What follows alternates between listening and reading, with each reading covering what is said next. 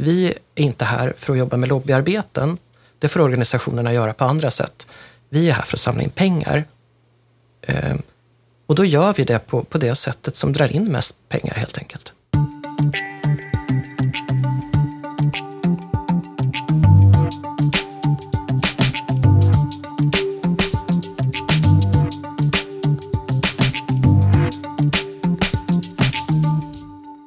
Henrik! Ted, då kör vi insamlingspodden igen.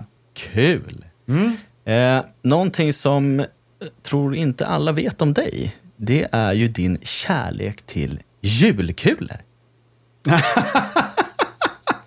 Berätta Henrik! Ja, men alltså jag, jag har ett komplicerat förhållande till, till jul för att eh, jag har ju gjort julkampanjer så länge jag kan minnas, höll jag på att säga. Fast då visar jag att jag har ett dåligt minne. Men alltså väldigt, väldigt många julkampanjer. Och då jobbar man eh, fram till 23.59 den 23 december och så är, det, är man astrött sen. Och då är man inte så himla sugen på jul. Sådär. Så att, eh, men sen så då senast i, i, i år så föll familjens ansvar på mig. De tyckte att jag hade backat ur det här med att fixa jul så mycket. Så att eh, då, då skulle jag fixa jul. Och eh, tänkte efter att min eh, systers eh, dotter hade sagt så här, men inte jul hos Henke, det går inte. Han firar ju knappt jul. Att hon ska minsann få. Så jag köpte mig en dyr plastgran och framförallt så köpte jag ju julkulor. Jag letade ju julkulor hela december och långt innan dess köpte ju en dyrkula i Köpenhamn innan och New York. Och, ja, så att eh, över hundra kulor i granen. Det, hundra kulor? Det är ett minimum. Ja, det är imponerande. Mm. Där är jag inte än. Nej. Under tiden jag sprang och letade julkulor så gjorde ju du och jag en julkampanj ihop åt Operation Smile. Ja, men precis. Du var ju projektledare för, för vår julkampanj eh, och eh, nytt eh, för i år. Vi har jobbat lite mot företag innan, men, men eh, nu tog vi ett litet eh, bättre grepp om just bearbetningen mot företag också. Vi måste ju ändå säga också att julkampanjen blev en succé. Såklart. Över 20 miljoner. Ja, det är fantastiskt. Ja, men det var kul. Det var jätteroligt. Verkligen. Men då, då jobbade ju du och jag med ett särskilt fokus på, på företag och få, få in pengar därifrån. Ja. Och eh, vi funderade under hösten, hur ska vi angripa det här? Vad ska vi göra? Eh, och landade i eh, en trestegsraket skulle vi, skulle vi köra. Berätta. Ja, trestegsraketen gick ut på att vi skulle pröva allt sånt som du och jag aldrig har hållit på med själva. Nämligen, vi eh, skulle börja med att eh, skicka ett teasermail och efter det så skulle det komma ett handfast brev hem i brevlådan, inte, till, inte hem men till företagen. Och eh, sen skulle det avslutas med lite TM på det. Då. Och då skulle vi ut och träffa byråer på, som skulle sköta det där åt oss. För vi kan ju ingenting om brevet. Digitalt kan jag ju, men brevet är ju ny mark för mig. Mm. Eh, och då eh, landade vi på en byrå som heter Baltasar och tyckte att eh, det här var väldigt eh, intressanta personer. För det visade sig när vi satt ner och började prata med dem att de där kunde ju en väldigt massa mer saker än bara brevet. Absolut. Och ändå eh, är väldigt fokuserade på just brevet för att det är en så pass stark insamlingskanal. Eh, och vi kände ju efter det avsnittet vi hade med Johan som eh, pratade väldigt varmt om brevet och sen också hade Adam Lassued från Cancerfonden som pratade om digitalt och datadrivet att ah, vi måste försöka väva ihop det här. Och därav att vi har två gäster idag. Det är fantastiskt bara en sån sak. Ja, vi gjorde helt enkelt så. Vi frågade eh, Gabriel och Anders på Baltasar Fundraising om de eh, ville vara partner till insamlingspodden. Och de tackade ja till det och de tackade ja till att komma hit och berätta om sina kunskaper också. Så därför säger vi väl ett stort välkommen till Gabriel och Anders. Tack så mycket. Tack, kul att vara här.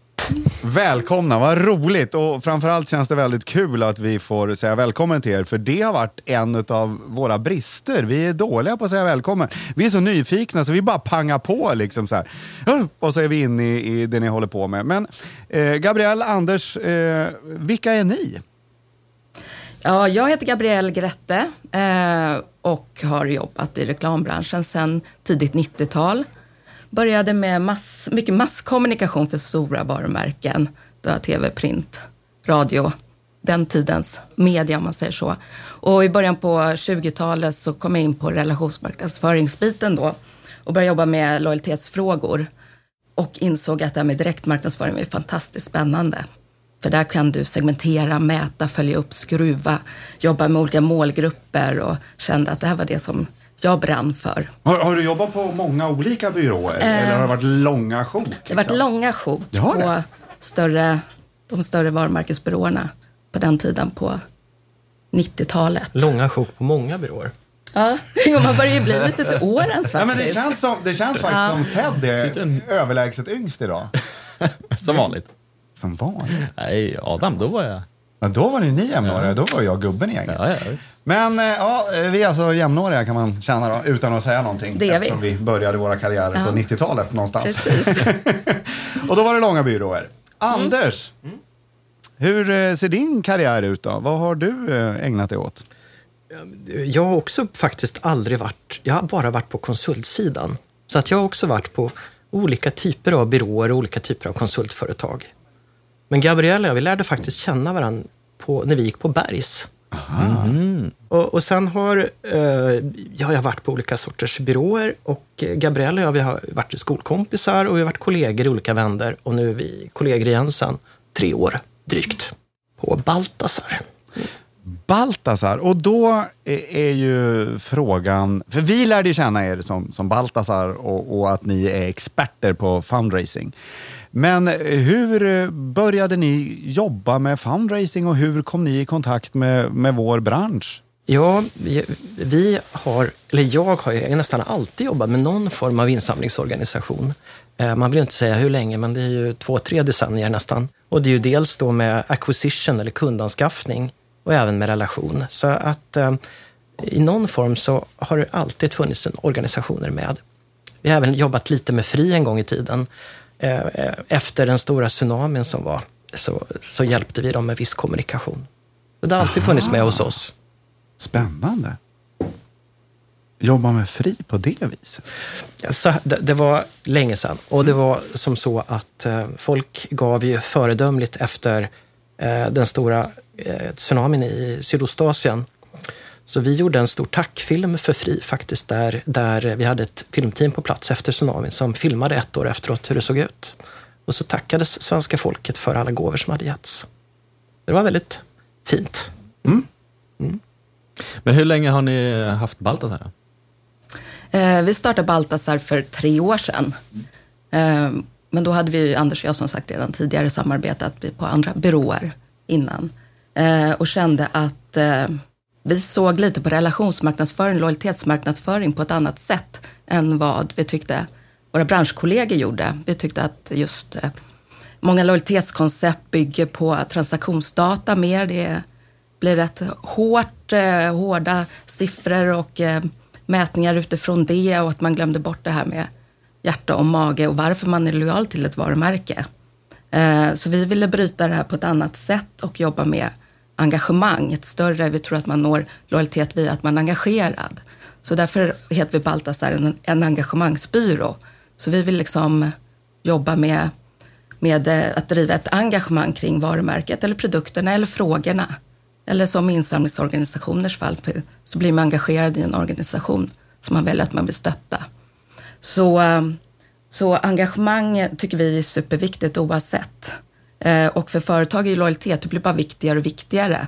Eh, och kunderna ställer också liksom högre krav på att med all data som finns om människor så ställer kunderna högre krav att företag faktiskt ska ha koll på mig som kund och konsument, vad jag gillar och vad jag vill ha och i vilken form jag vill ha kommunikation och vilka erbjudanden och så jag vill ha. Så det finns massa data och där är det ju hela Spotify och Netflix och de som har gått i bräschen och då ställer man de kraven på andra företag också, att de ska vara lika bra i den klassen.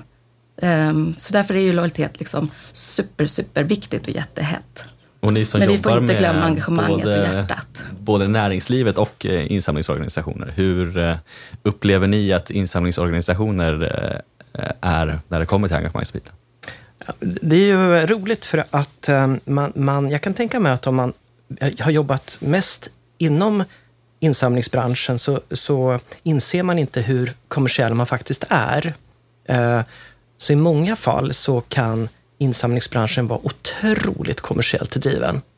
Fast man inte riktigt förstår det själv. Och det beror på att i många fall så är man bättre på att följa upp och bättre på att mäta och bättre på att räkna. Vad tror du det beror på att det är så? Det, det beror ju på att det ligger i insamlarnas natur, om de är bra insamlare, på att ha den här kollen. Så är det. Okej, ja.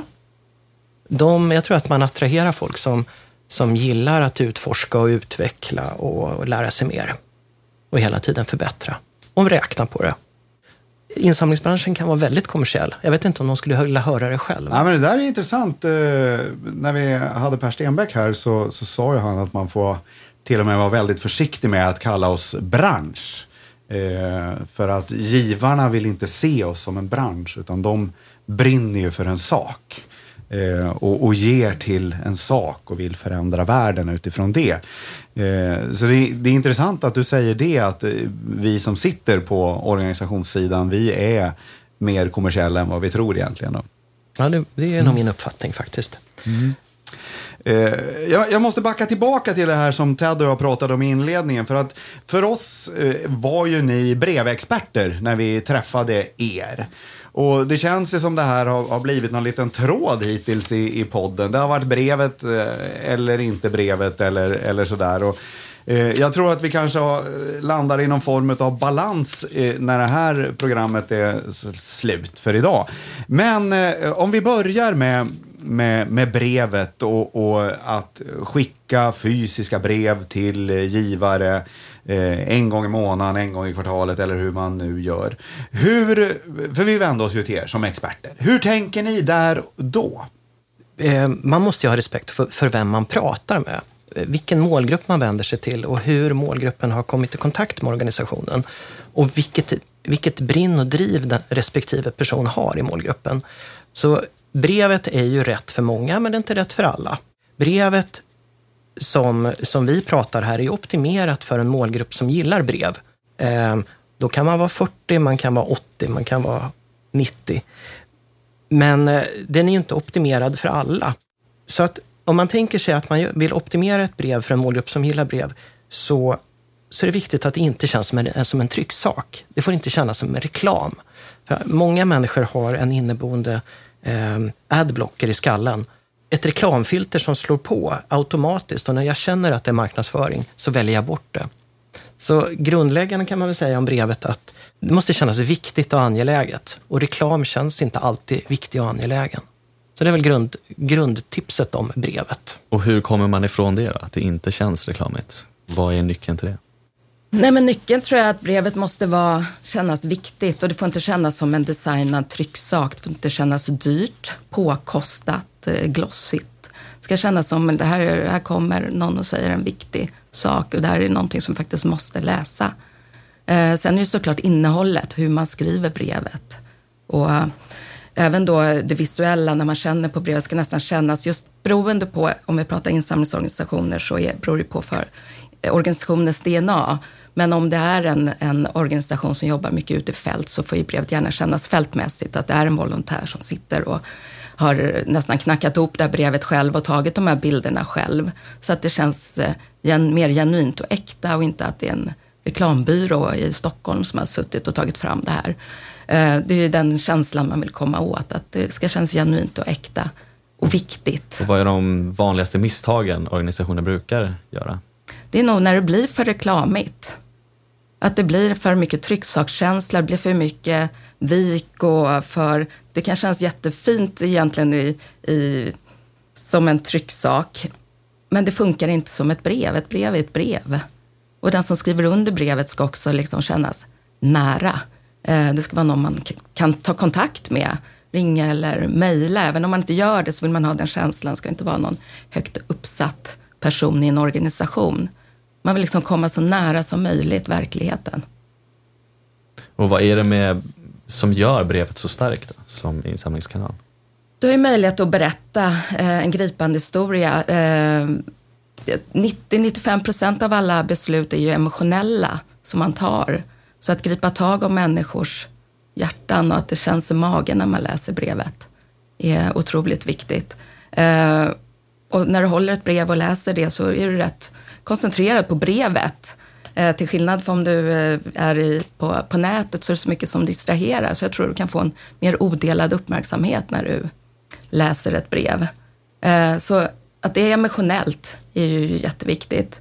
Det är viktigt att brevet också är, eh, är eh, brådskande, att man ska känna det här och nu pengarna behövs. Att det finns en tydlig call to action i brevet. Det är också viktigt att eh, om det är en stor organisation, att man avgränsar själva storyn till någonting som är eh, lite mindre. Som att man klär upp i en, en, riktig, en, en person, att det är liksom den lilla personen som berättar det stora problemet. Och att man kan visa upp att det finns en lösning så att det blir hoppfullt. Det måste kännas att ja, men det går att rätta till den här situationen, att vi kan hjälpa till och att jag kan hjälpa till. Min lilla hundring spelar mm. faktiskt roll här. Mm. Sen är det ju såklart enklare också om det är ett liksom, välkänt varumärke än om det är en mer okänd organisation att bryta igenom. Så är det ju. Och om man är en mindre organisation som kanske inte är så, så välkänd, hur ska man tänka då? Det finns ju några exempel på mindre organisationer som har gått från nästan ingenting till att, att vara ledande i Sverige på några år. Och i, i, vissa fall så har man ett bra erbjudande från organisationen som är lätt för, för folk att förstå, som inte fanns tidigare. Ni har ju haft eh, Operation Smile här som har gått från en liten spelare till en jättestor spelare som har ett väldigt bra, ett bra sätt att förmedla vad man gör. Och det har man ju gjort utan att göra stora brandingkampanjer, utan man har ju gjort det genom att växa med hjälp av givare och genom att nå ut direkt till dem.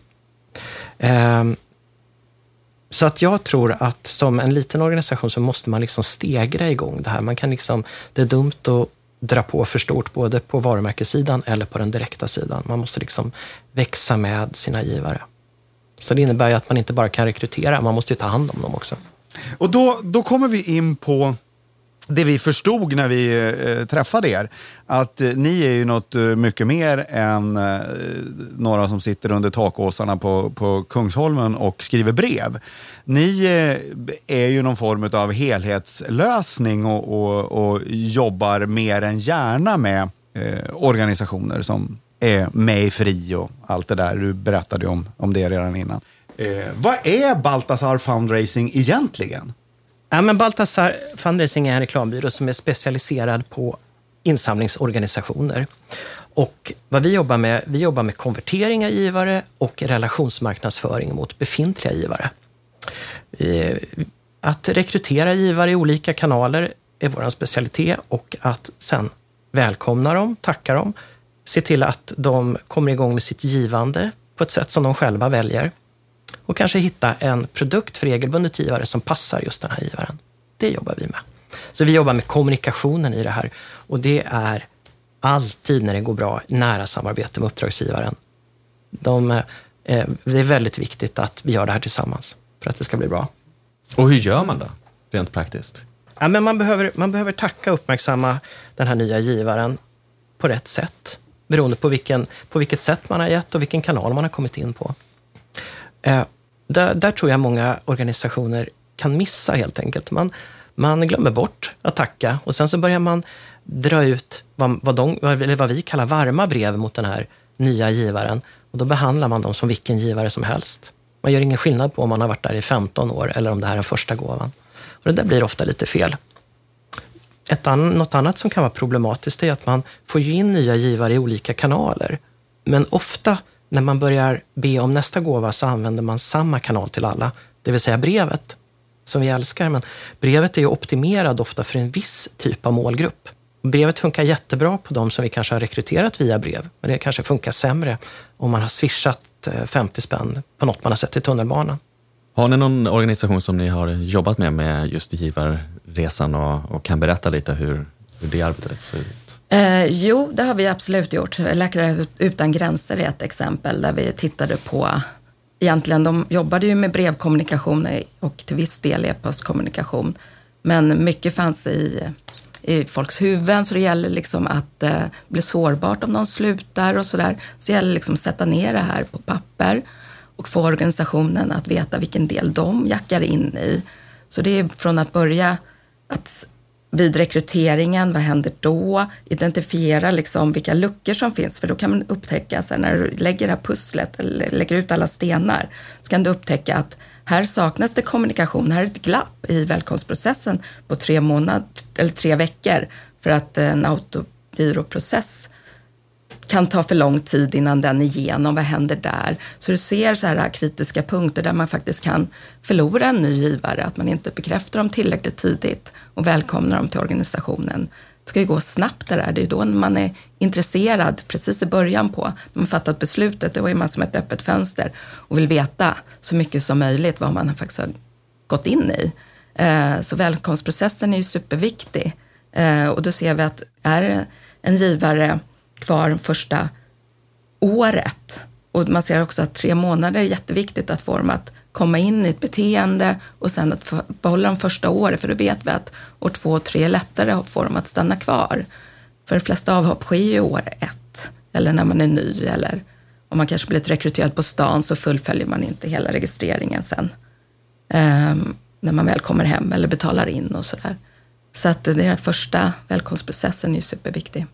Så vi hjälper till att liksom eh, titta på hur man bygger ett, eh, en eh, medlemslivscykel eller givarcykel från att komma in som ny till att du är ny, till att hur man utvecklar och får, skapar ambassadörer, till att man ser att här sker ett ändrat beteende, den här kanske är på väg ut. hur man kan jobba då med anti-churn och winback för att få tillbaka också de man tappar, för det är klart man tappar givare också. Så att eh, det gäller att lägga det här pusslet och att alla i en organisation förstår vilken del eller vilka delar de jobbar med. Så det var ett jätteroligt jobb som vi gjorde då för Läkare Utan Gränser för tre år sedan ungefär. Mm. Och jag tänker, den segmenteringen, då handlar det ju om i när, vart man ligger i själva givandet, alltså om man är ny givare eller om man är befintlig givare. Precis, sen får man ju anpassa kommunikationen utifrån, ja då, det var ju ett månadsgivarprogram så då ger man ju varje månad, sen kan man ge olika belopp såklart.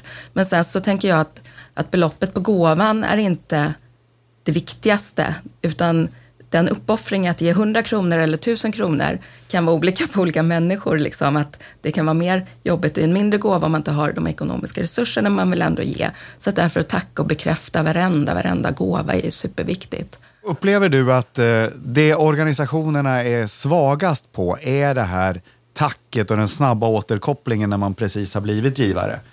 Ja, ofta så kan vi se brister i välkomst processen precis när man kommer in som ny och att man inte blir uppmärksammad tillräckligt i början. Eh, Ofta är det ju två olika delar i organisationerna. Man har några som är riktiga fantomer på att dra in folk och så har man andra människor som ansvarar för att efter att man har gett sin första gåva. Och det där är ju lite konstigt. Det är organisatoriskt är det förståeligt, men ur, ur ett kundperspektiv så är det konstigt. Och det är ofta därför som det brister mellan de här två. Det är ju sådär att man, man, eh, i början på ett förhållande, oavsett vilket förhållande det är, så är man, kan ju förhållandet bli vad som helst. Jo, jag vet. När något är nytt. och, eh, ofta så har man ganska höga förhoppningar på förhållandet när det är nytt. Är, är ni med? Jajamän. Och det, och det är oavsett om man liksom köper en ny cykel eller om man eh, börja ge till en organisation så är det stora förväntningar i början. Var det cykeln du tänkte på? Eller? Ja, naturligtvis. Ja. Så, så just det, där, man, man, vi, har, eh, vi har ett fantastiskt tillfälle i början när man inte har skygglapparna på sig som konsument att, att interagera med folk. För sen när förhållandet, oavsett vad det förhållande kanske går i stå efter en tid, då har vi inte den chansen längre. Så att det gäller att vara på det här i början. Och det är ju lite så, om man ger ett gott första intryck så blir det lättare att vara förlåten om man dabbar sig längre fram. Eller, så att eh, det är det första intrycket, det är viktigt även som för, det, om man är en insamlingsorganisation. Mm, och om, man ser, om det är det största misstaget organisationen gör, att man, man är dålig på just eh, tacket och välkomnandet. Och när man har fått ordning på det, eh, vad, vad är nästa steg då? Jag tänker utifrån, vi har pratat lite att segmentera på kanal, alltså har jag svarat på ett brev så är, mm. är det bra om jag får brev. Har jag svarat på något digitalt så är det bra om jag får återkoppling digitalt. Eh, men det har ju också intressen, alltså vad är det man har svarat på för typ av innehåll? Många organisationer har ju ganska breda verksamheter. Vad, vad, vad, tycker ni är nästa steg efter att man har fått ordning på välkomnandet? Det, det beror ju lite på vad man har, vad, vad organisationen jobbar med, hur lätt eller svårt det är det här. Eh, vi har ju förmånen att jobba med Hjärt och lungfonden som är superduktiga på väldigt, väldigt mycket. Och eh, en sak som de är väldigt duktiga på, det är mot sina, eh, sina befintliga givare, det är att anpassa kommunikationen utifrån intresse. Och intresset i det här fallet är ju sjukdomar. Då.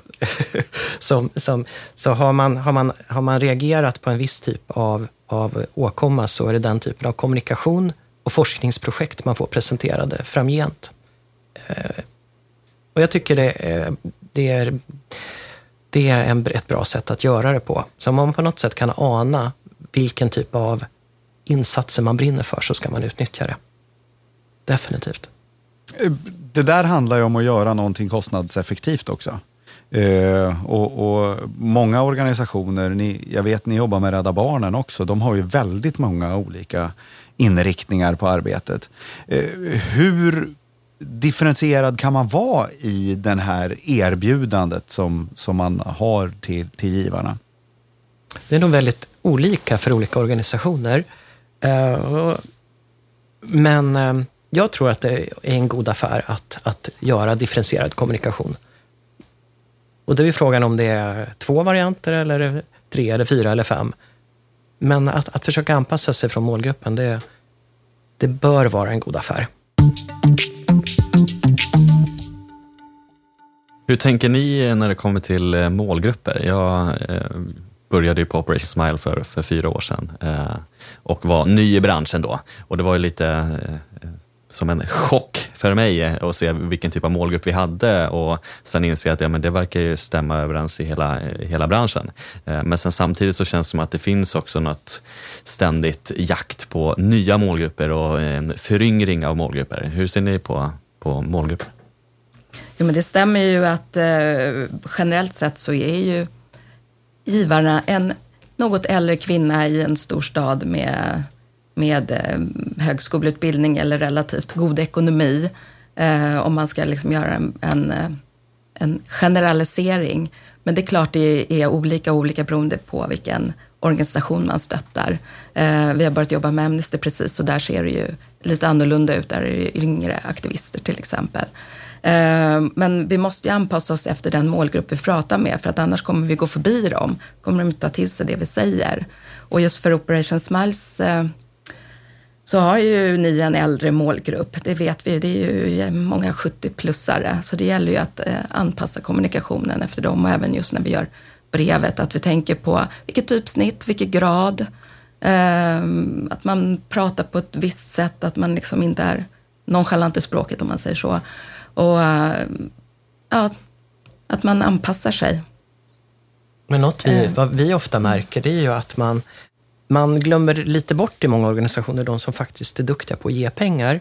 Det är väl en generell sak, det är inte alla som är så, men vi tror det är ju att många organisationer har anställt en väldig massa duktiga unga marknadsföringsmänniskor som har båda fötterna i en digital vardag.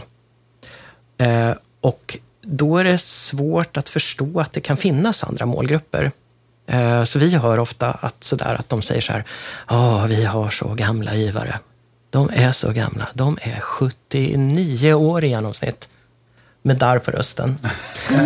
och bävan. Och bävan. Och, ehm, och om man är 32 år själv så kanske det är svårt att förstå att man ens kan vara 79 år. Ted, vad säger du om det? Jag kände den passningen.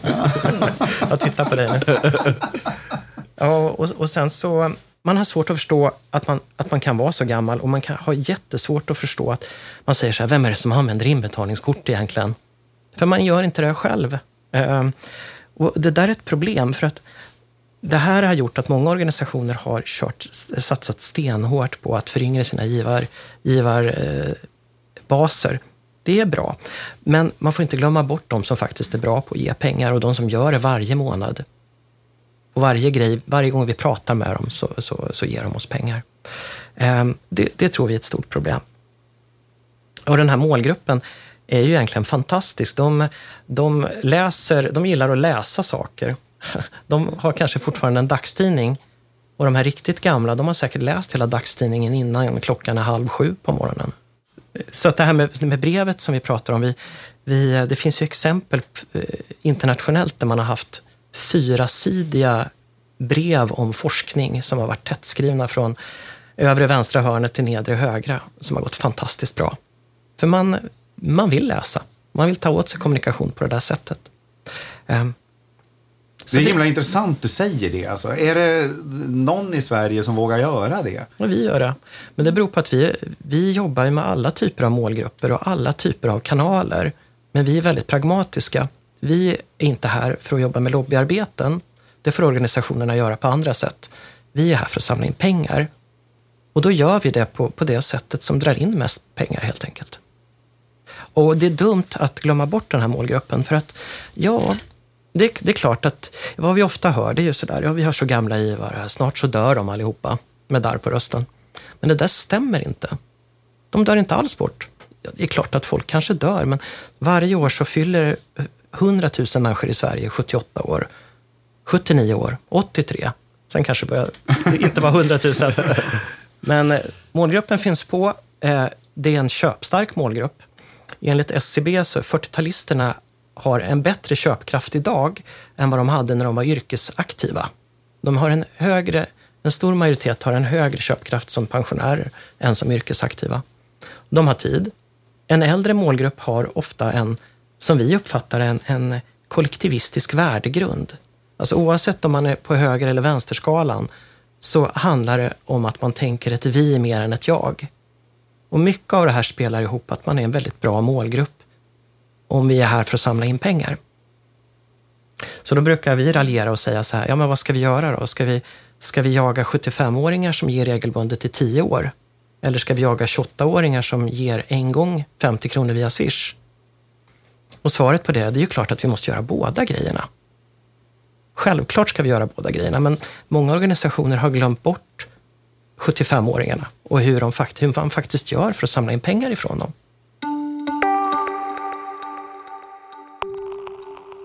Om vi ska försöka sammanfatta det här äh, trevliga samtalet. Eh, ge mer tre, tre saker.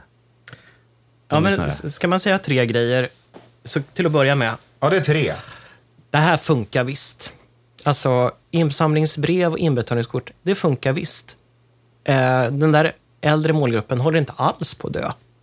Inbetalningskort funkar och så länge det funkar ska vi göra det. Eh, och om det inte funkar så handlar det nog om att man kanske gör det på fel sätt helt enkelt. Så att det, det gäller att bemöta givarintresse och beteende när man gör de här breven. Så att man möter upp mot det beteendet som, som givaren står för, kommer ifrån. Och andra grejen det är att copy är kung här. Se till att ni jobbar med en bra copy. En copy som både kan vara emotionell och fånga kärnan i, i historien, men även kan vara pedagogisk och driva givaren framåt en gåva. Och tredje grejen, det är ju att organisationerna måste jobba med sitt kontinuerliga lärande. Att inte byta befattningshavare för ofta. Eh, se till att man lär sig av de kampanjer man gör och att det finns ett strukturerat lärande i, i sitt kampanjande. Det är tre grejer. Men vi har ju en fråga som vi ställer till alla våra gäster. I, i eh, vårt lilla manus för, för podden så kallas den skarpa frågan. Jag vet inte hur skarp den är, men det är ändå intressant att ställa till er också. Nämligen, var går gränsen? Är det okej okay att ta emot pengar från vapen, tobak, snus, sprit, spel, godis, päls, djur? Var går gränsen för Baltasar Fundraising och er som jobbar där? Ja, det är en rätt knivig fråga egentligen. Vi ser ju inte var pengarna kommer från in till organisationerna. Men eh, om man ska vara personlig så har man ju svårt för droghandeln, eh, vapen, eh, cigaretter, alltså folk som eh, dödar och förstör. Nej, men sen är det ju svårt. Det kommer pengar in från eh, testamenten det har, eh, som har, vars pengar kommit från fonder. Man vet ju inte, det är så svårt att härleda pengar också. Så det är ju supersvårt. Men det är klart man är emot. Precis. Emot. Är det, är det lagliga, Emot helt enkelt. Är det lagliga pengar så är det ju en sak. Men som, eh, det var ju någon tidningsanka här, tycker jag, om Rädda Barnen och det här Lundin-testamentet som var för några veckor sedan. eh, Där DN körde på att de hade satt med aktieportföljer med Lundin Oil-aktier. När det visade sig att de hade fått ett arv som de inte hade hunnit sälja. Det, det är ju det är, det är svårt. Personligen så har jag ju, eh, om man säger Baltasar som eh, reklambyrå, vi skulle inte jobba med, med vapenindustrin eller med ett bettingbolag. Det kan jag ju säga direkt. De har jag svårt för. Eh, hörni, innan vi tackar er för att vara här så, så vet ju jag att ni är trogna lyssnare på Insamlingspodden och har hört lite utav de tidigare avsnitten. Eh, men eh, något tips mer till Ted och mig? Vad, vad skulle vi kunna tänkas bjuda hit för gäster mer? Vad vill ni höra i Insamlingspodden härnäst? Det skulle vara spännande att höra om hur man hanterar eh, normkritik och, och andra folk som kommer från andra kulturer i insamlingsvärlden. Till exempel så eh, har vi en stor grupp svenskar som firar, jul, eller som firar, firar andra högtider än vad vi gör och hur man skulle kunna använda det för insamling. Till exempel Ilal Fitr som, är, som slutar i juni-juli, när fastan slutar. Mm. Anders och Gabriel, eh, jag tackar för de tipsen ni skickade med er här på slutet till vad, vad podden kan förlängas med. Men jag tackar er också för att ni har besökt Insamlingspodden. Och eh, så måste jag ju, när jag har er två här, även tacka Baltzar Fundraising för att ni är partner till Insamlingspodden den här säsongen. Det känns fantastiskt bra för Ted och mig. Tack, det var jättekul att vara här verkligen. Ja, Ted, då har vi tackat eh, Gabriel och Anders. De har smitit ut genom eh, poddörren här på, i studion på Östermalm. Eh, Och kan du ge mig en reflektion ifrån det här då, spontant? Ja, men det var ju intressant att ha två gäster till att börja med första gången. Mm. Bara en sån sak. Eh, nej, men, och det är ju extremt eh, lärorikt det här att sitta ner och, och prata om just brevet. Vi hade ju som sagt den här eh, julkampanjen där, eh, som vi jobbade mot företagen och där vi hade just Baltasar som, som hjälpte till med, med den delen. Och det är ju en otroligt stark insamlingskanal och det är ju också otroligt viktigt både som Johan och, och eh, också Gabriel och Anders eh, var inne på just det här med, med målgrupper, att man inte får, får glömma de äldre. Eh, Och även jag som är eh, 32 år måste inse att man kan vara 79. gammal. Man kan vara 79. Ja, det är otroligt. Eh, det jag kände var att eh, det är roligt med människor som gillar att samla in pengar. Som eh, inte skäms för det utan har sitt fokus på att samla in pengar. Eh, Det är fint att ge det är fint att ge och det är fint att samla in pengar. Det tangerar ju det som är din och min gemensamma vision. Det är fint att ge. Eh, sen var det också kul det här när vi touchade de spänn... Var det du som touchade den? Eh, spänningarna som kan dyka upp mellan liksom, eh, projekt och verksamhet och insamling. Eh, och hur de eh, svarade och tacklade den grejen att man måste få in pengarna för att verksamheten ska kunna gå. Förenklar jag lite grann ett ganska långt svar, men det är bra. Lyfta, våga lyfta den frågan överhuvudtaget tycker jag är spännande. Absolut. Och kul också att få, få höra deras vinkel som, som inte jobbar i branschen men ändå med branschen och har ett lite utifrån perspektiv. Och kommer med, med en, en liksom spetskompetens som, som behövs. eh, eh, Och det, nu, nu har ju de en lite en annan kommersiell ton än vad vi i branschen eh, är vana vid. Eh, Men det är ju något som jag tror också bara utvecklar branschen. Och han var inne lite på det Anders, att han ändå tycker att vi är en kommersiell bransch. Just det. Ja, men många handfasta tips fick jag. Jag får lyssna igenom det här äh, avsnittet noggrant och skriva ner eh, sammanfattningen och de här tre tipsen som Anders fick till väldigt bra också. Precis. Eh, ja, vi tackar eh, för att folk har lyssnat på det här avsnittet med Baltasar Fundraising. Och eh, säger väl eh, tack och hej och fino för Fino. idag.